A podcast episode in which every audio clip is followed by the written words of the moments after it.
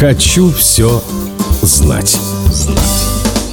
Фильме «Старик Хатабыч» Волька держит в руках связку бананов, которые явно сделаны из папье-маше и почему-то окрашенные в зеленый цвет. Дело было в том, что фильм снимался в 1956 году, и массовые поставки бананов из Китая и Вьетнама только-только тогда начинались. До этого обычный советский покупатель даже в крупных городах их попросту не видел. А поскольку судов-рефрижераторов тогда тоже не было, единственным способом доставить их до Москвы Москвы и Ленинграда было срывать их совсем незрелыми и вести так, чтобы уже после покупки они дозрели сами за счет выделяемого ими этилена. Однако москвичам и ленинградцам никто не объяснял, что бананы должны пожелтеть. Кто знал, тот был молодец, а кто не знал, тот жевал зеленые и безвкусные плоды или пытался жарить их как картошку. Впрочем, за несколько лет с правильным поеданием бананов разобрались. И уже в мультфильме «Чунга-Чанга» 70-го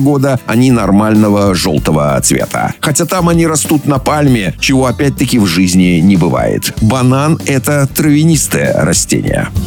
Хочу все знать.